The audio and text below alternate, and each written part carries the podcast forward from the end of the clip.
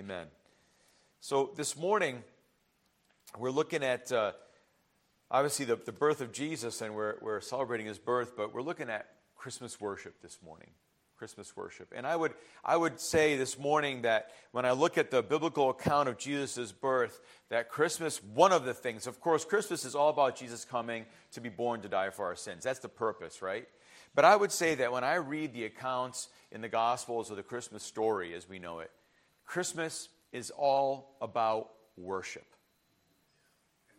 It's all about worship.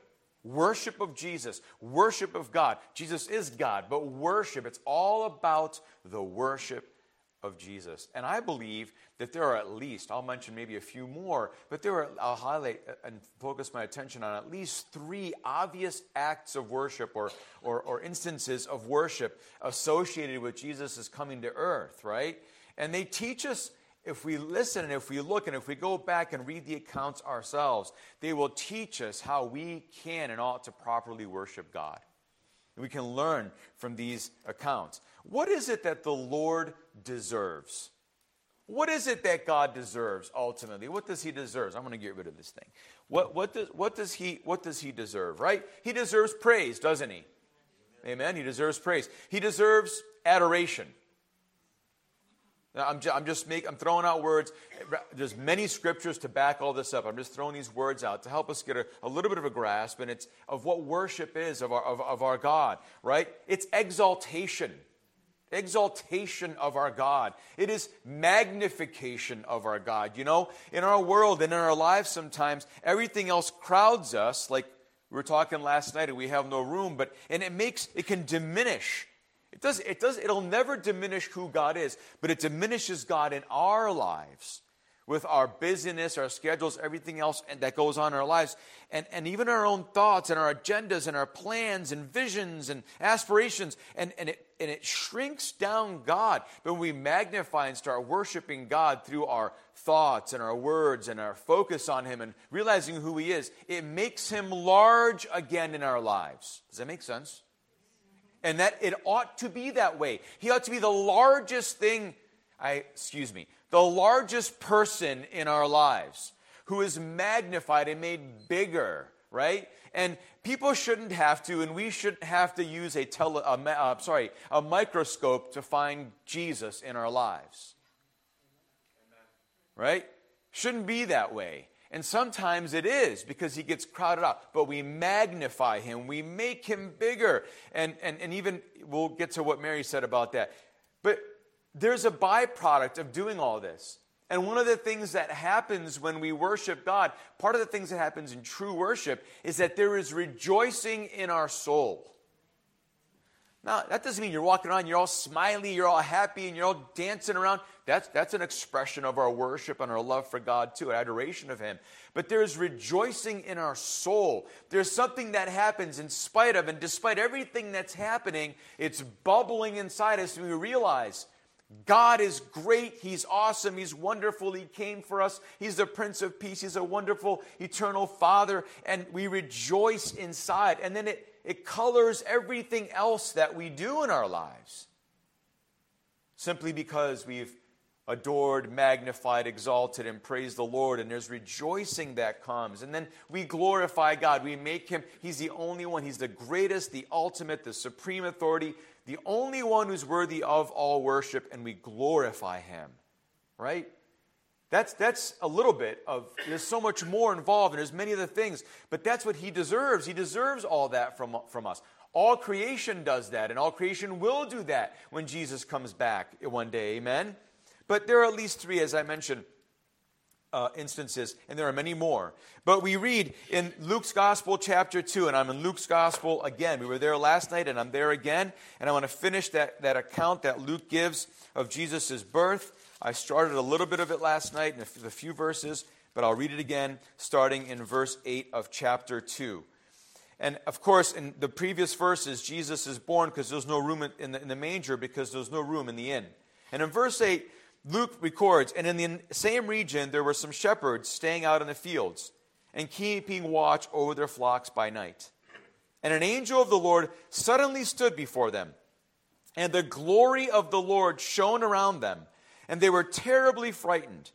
And the angel said to them, Do not be afraid. I, it'd be kind of terrifying to see that and, and what's going on. But for behold, I bring you good news of a great joy which shall be for all the people. For today, in the city of David, there has been born for you a Savior who is Christ the Lord. And this will be a sign for you. You will find a baby wrapped in cloths and lying in a manger.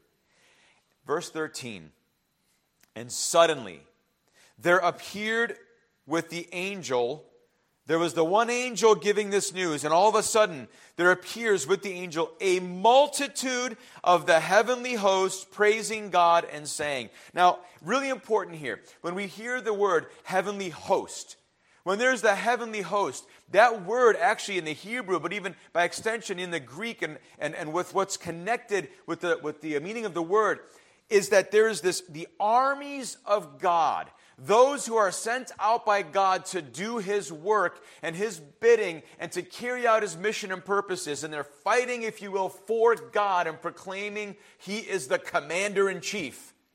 And they do everything He tells them. And the heavenly host joins this angel and in verse 14 says, Glory to God in the highest, and on earth peace among men with whom He is pleased.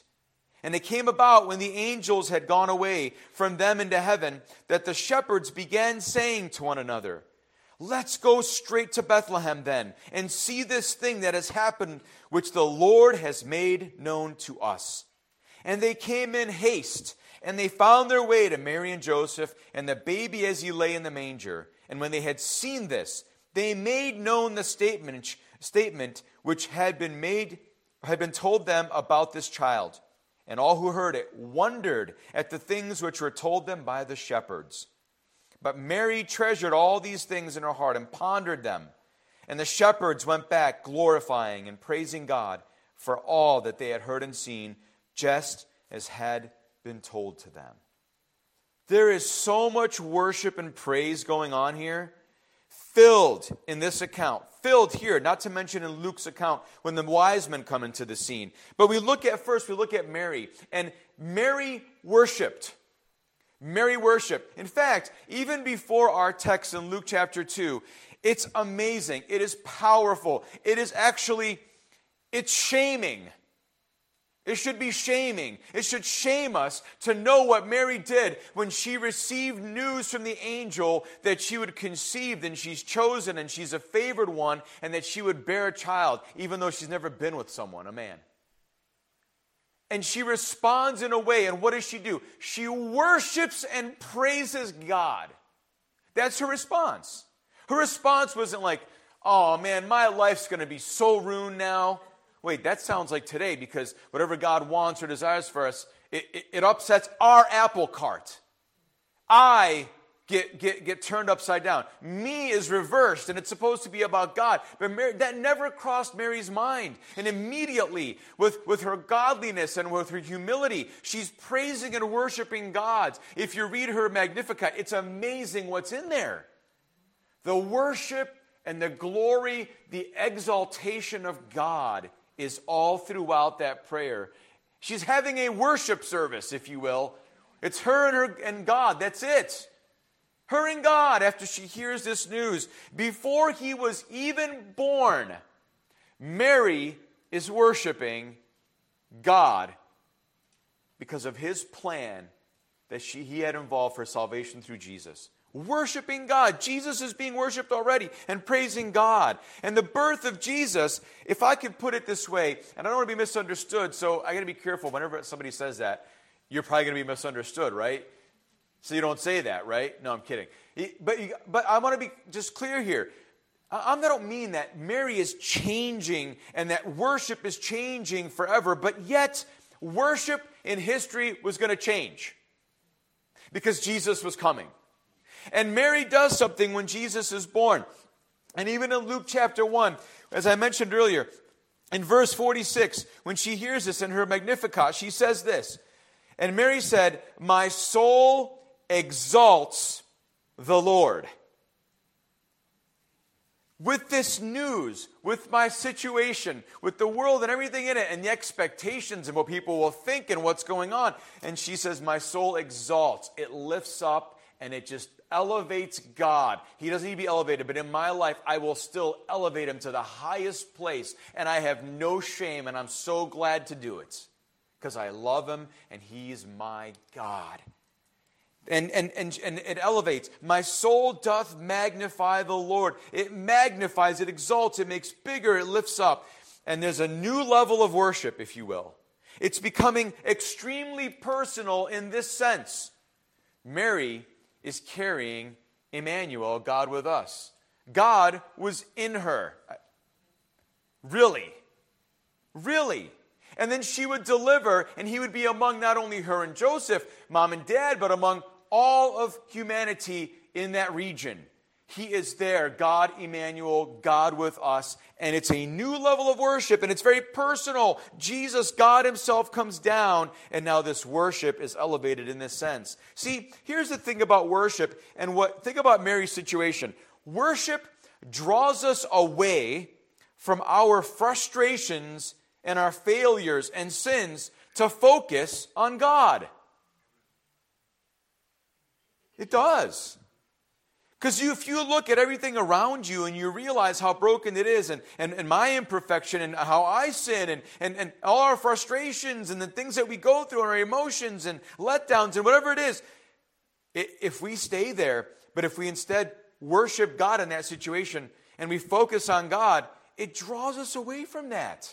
It just does and you get pulled away and elevated above that. And in verse 47 in chapter 1, she says, My spirit, had re- spirit has rejoiced in God my Savior. Okay, here's the thing you have to notice. In her mind, naturally and physically speaking and societally speaking, Mary's freaking out in the natural. But look at how she responds because she focuses on God. My spirit has rejoiced in God, my Savior. I am not allowing my flesh and my mind to focus on the natural earthly things that are happening, but my spirit is rejoicing in God, my Savior. The focus was on God. It was on God. Worship is a gift that lifts us up to God. I really believe that.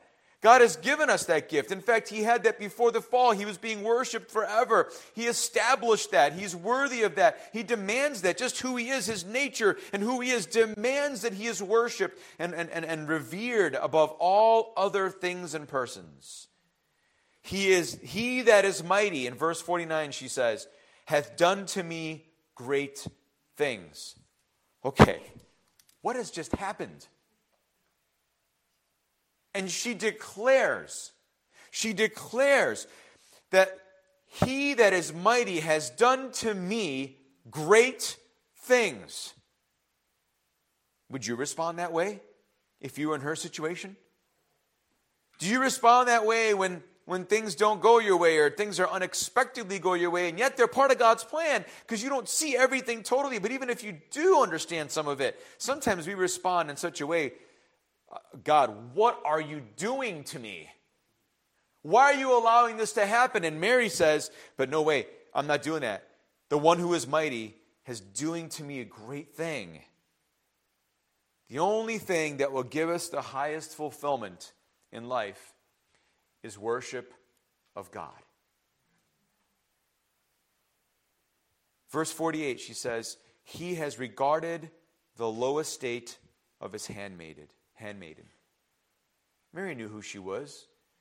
She knew what her role was. She knew what her job was. She, she, she lived in a simple way. She was a simple young lady, and yet her highest fulfillment in life was to worship God. No matter what happened, no matter what happened before, no matter what happened afterwards, in that moment, even with this news, she's worshiping God. What about you? What about me? You know how trivial we, trivial we are? I'll tell you how trivial we are, and you can relate this as an adult to other things in your life. Just transfer it. When I was younger, and I know a lot of you experienced this too, and I would get, I'm reflecting on Christmas gifts again. When I would get certain gifts, and I was, I got them, I should be happy, right? I, and I got many of them. And yet, when I looked at, at them, I was disappointed sometimes, and sometimes I was disappointed that I was, I was unhappy. I was unhappy. I allowed it to ruin my day. I allowed it to ruin my day, and then it'd fester, and I'd hang on to it. I'd be, how come I got that? How come they didn't know that I wanted X, Y, or Z? And there's a dissatisfaction, and we can be the same way if we don't, if we focus on ourselves and that, and we don't remember to keep in mind that God has a plan and He's done great things to us. In other words, He has a plan that He's fulfilling and accomplishing in our lives, and our spirit is going to magnify Him. But if we focus on those things that happen to us and we're dissatisfied all the time and we're not happy with what He gives us, oh boy, things don't go very good. They don't. Mary worshiped even before he was born. We're going to come back full circle to Mary in a few moments. But Mary wasn't the only one who worshiped. The shepherds worshiped. We read in our account that the shepherds worshiped. See, God invited these these, these, these simple common people, if you will, they were abiding in the field. Luke chapter 2, verse 8 in our text says, they're abiding in the field, they're working, they're doing their job, a simple little thing, not always easy, but simple, and they're, they're invited to worship God. The angel invites them to go to Bethlehem, that they're essentially, there's news in Bethlehem, you should check it out. Glory to God in the highest. And there's this great news that's coming. This great news is that the Savior has been born. See, God accepts worship from working people as much as He's done from, from people like Mary. And, and, and common people, everyday normal people, all of us, He accepts our worship. They're keeping their watch over their flocks by night. Life is going on. And Sharon's working her second shift at the hospital, and she's, but she's praising God, and God comes to her and visits her even though it's Christmas Eve, right? Because she's worshiping God and she's invited to do that. No matter where you are, no matter what you're doing, God comes and the invitation is come and see. Come and find out who this Jesus is for yourselves. And worship comes out in verse 10. See, He said, Behold, I bring you good tidings of great joy. And that worship, that news, that good news springs something up inside you, right? Anytime you hear, hear good news, you get, you get a little like right, energized inside. You do. There's a good word spoken or a good report. You get, you get, you do. You get an extra pep in your spirit and your step, if you will. And that's what happens here with these shepherds. I bring you good tidings of great joy. Don't be afraid, by the way, at what you're seeing. This is all kind of freaky, but it's real. That's what, that's what he's telling the shepherds. It's good news. And out of their rejoicing because of the good news, and they finally realize what is happening in Bethlehem, there's rejoicing that comes. Worship centers on Jesus, on salvation and his lordship. You know, one of the things that I, I neglected to just mention very quickly and just remind you of, excuse me, is of what worship is. Because worshiping is acknowledging the glory of God, right? In the Old Testament, to worship in the, in the Hebrew means that you kneel down, you bow down, you prostrate yourself before God. And that whole imagery keeps pointing to something that I mentioned last night too, and we mention often here, is that it points to this fact that Jesus is King and He is Lord. He is majesty. He's the ultimate authority. He deserves all our praise. And we kneel and bow down to the King. We ascribe the worth of God to Him. In the New Testament, when we hear this worship or this concept of worship, and even in the English language, this concept of worship is a lot of times how we ascribe that worship and how we play that out, how we do that with what's already in there. It's a position in our spirit, in our heart. And then oftentimes our worship is revealed by what we do with our lives, how we live. And you know what the summation of that is? Is that we obey God. We obey God. We obey God and we keep acknowledging His glory in all that we do, the things that we think, the, the, the, the words that we say. We acknowledge the glory of God. Somebody said that, that giving, worship is giving the worthyship to the Lord that He deserves. He's worthy of all our praise, worship, adoration, love, exaltation, magnification, and rejoicing. He's worthy of it all. All of it. And so, what is the focus of worship again? To glorify God. The angel said in verse 14, Glory to God in the highest. Glory to God in the highest. And listen, I'm, I'm going through this devotional, and, and as I was preparing, I, I, it struck me because I read the other day. And for this little devotional I got, thanks, Gene, by the way. And, and it's amazing because Christopher Ashman, he writes this, he wrote something about this, this, this declaration from heaven from the angels. And it's a whole one day devotional on it. And it's, this is really good stuff, by the way. But I want to quote him what he said. He said, When the angels declare, Glory to God in the highest heaven, they proclaim that with the birth of this boy, who is the eternal Son of God, the invisible God has made himself visible. And even in the highest place, where glory shines in a way in which glory did not shine before. That is an astonishing thought, for we are not talking about earth. We are speaking about the heavenly places. In that wonderful place where God's glory shines through all of eternity, in some unimaginable way, glory shines with greater unparalleled splendor when Jesus is born. Glory to God in the highest. When Jesus is born, because he's born, glory to God in the highest. In that place, it's beyond anything you can imagine. And God's glory is already there. And yet, there's still glory to be had in that highest place where God's glory already is. All because Jesus was born and is worthy of all worship, praise, and honor. He's born, and it's glory to God in the highest. What should you do when you're presented with the opportunity to worship? How about worship? how about worship, right? But I'll show you how to do it because we see from the shepherds how we should worship when the opportunity is there. And by the way, the opportunities never stop every day, every moment. Too often we just don't look for them and we miss them.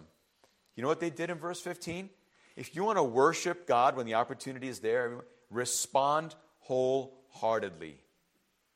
You know what they did? They said, Let us go. When they thought about what they heard, they said, Let us go and let us see.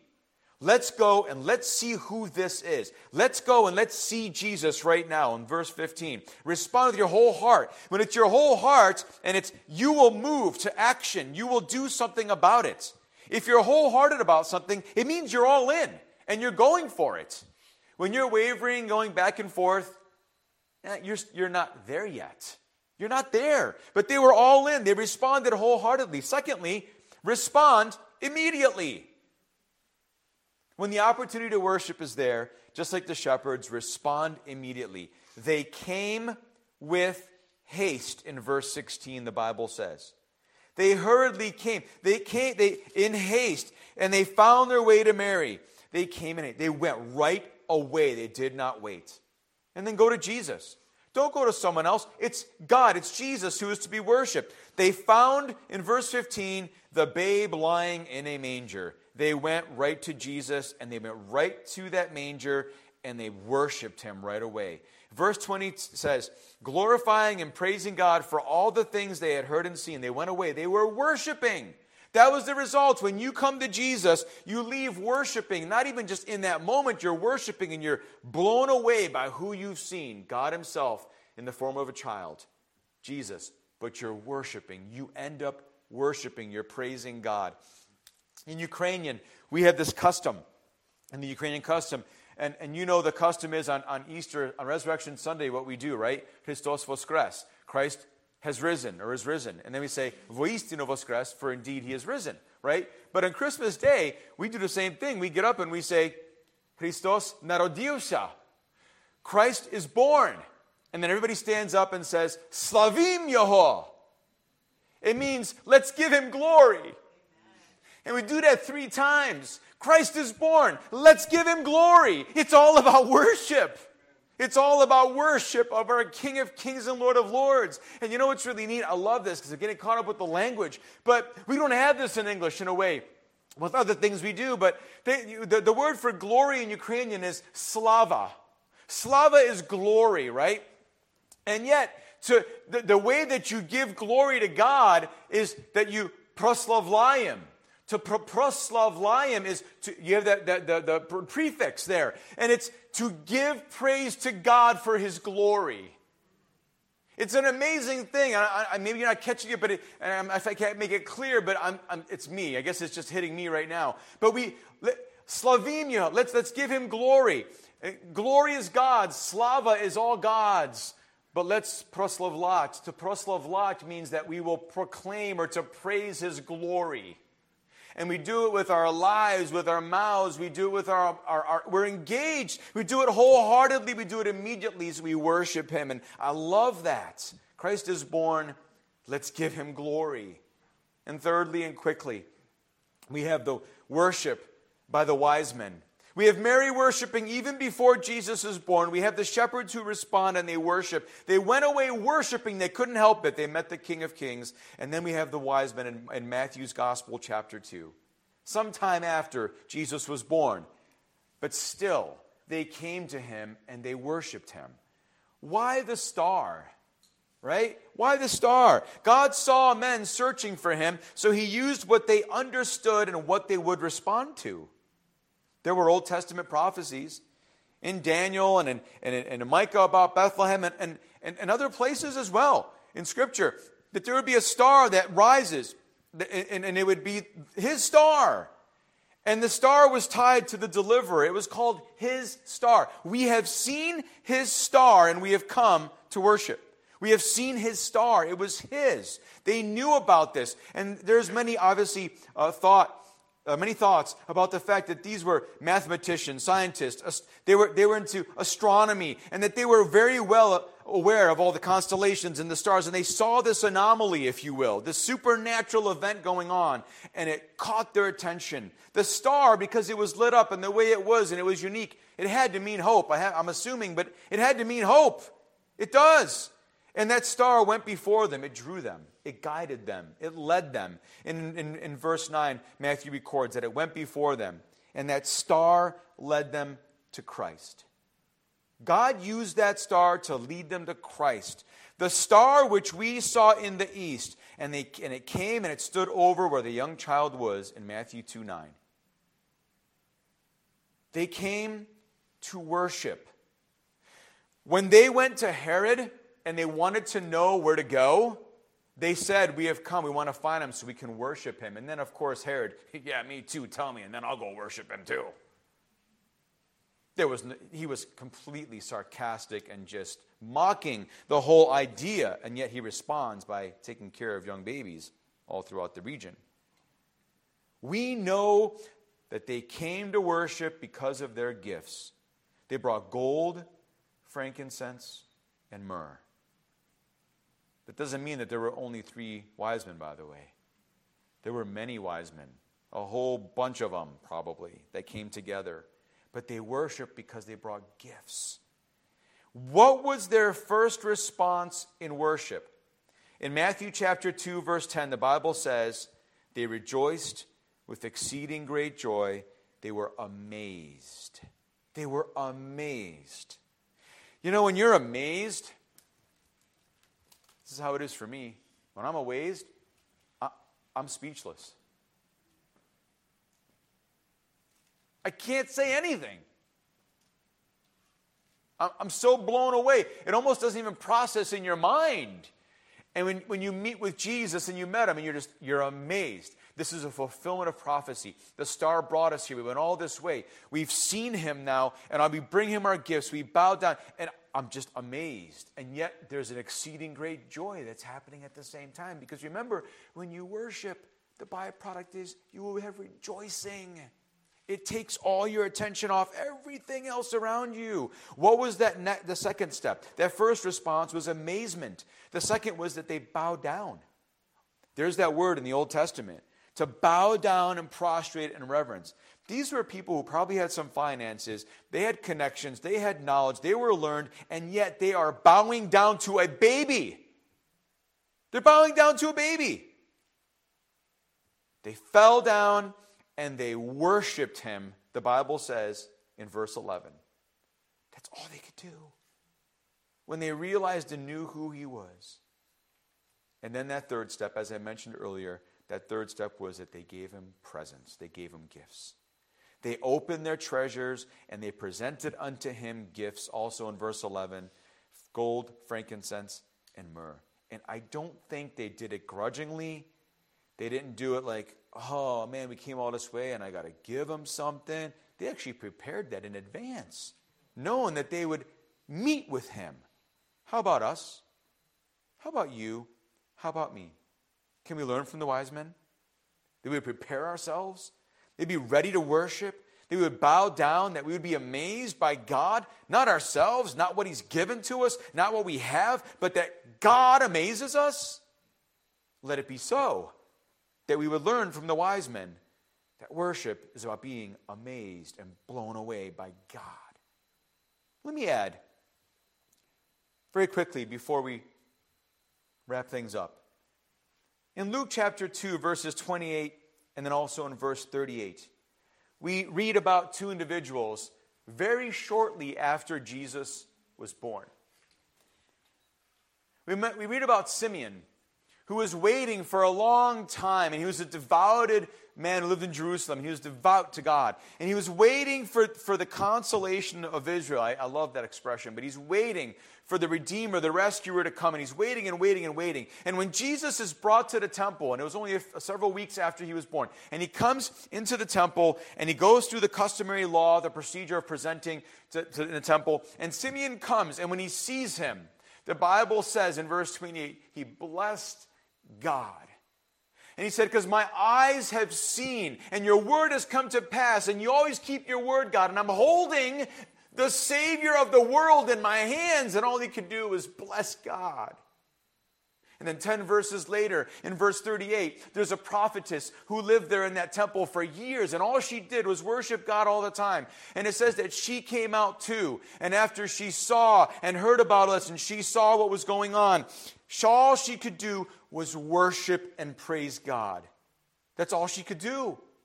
Look it up for yourself. It's there, it's in the scriptures. Jesus' birth is all about worship.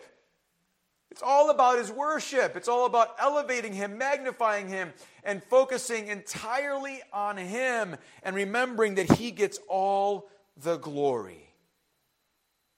Let's circle this all back to Mary again. I'm going to ask the praise team to come to the platform because we're going to finish with two more songs and we're going to worship God together before we walk out. Back to Mary. Luke chapter 2, verse 19. The shepherds went, they saw Jesus, they came back, they told everybody about what they saw. They couldn't help it, they were blown away. Verse 19 Mary, the Bible says, treasured up all these things, pondering them in her heart. And as she's doing that, the shepherds go back and they're glorifying and praising God for what they saw and heard. But she's treasuring and pondering in her heart what she saw and heard. She's making connections to the word of the Lord and the word of the angel, right? God's word, prophecies in the Old Testament, but then that word that comes to her, the angel, and that she's going to be with a child. And now she's seeing all this worship that's happening. Her baby's being worshiped by all these people. And she's hiding in her heart, and it's so valuable, it's treasured, it's the most important, most expensive, most, most treasured thing, and she's got it there, and she's thinking about it over and over deeply, wondering, connecting dots with God, what He said, His Word, and how it all works together for the salvation of the souls of humanity. Pondering and treasuring. How about us?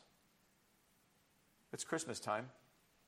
Jesus was born for you and for me. He's born, and how much do we treasure Jesus and that He came for you? Do we treasure? Is He everything or just something? At some point in the day or some point in the year, God forbid. Is He everything, and do you think about Him all the time? Mary treasured and hid this in her heart.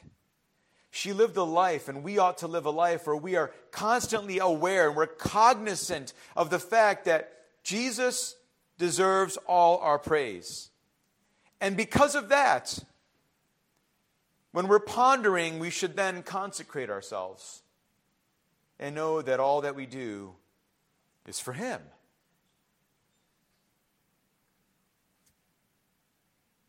One day, it doesn't matter how much you've treasured Jesus. It doesn't matter if you've never treasured Jesus and thought about him like Mary did and pondered what he did and why he came and that he was born over 2,000 years ago. But one day he's going to come back, and you've got to hear these words because this is the truth of how it all is going to end.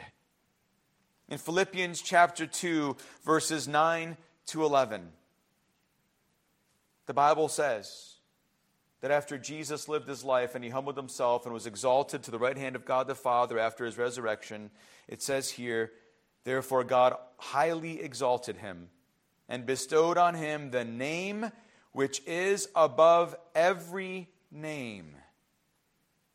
He's worthy of our worship and praise. That at the name of Jesus, every knee will bow. That's not by accident. There is a play there, and the, and the Holy Spirit knew, and Peter writes this, and God uses these words because every knee will bow, every person will worship.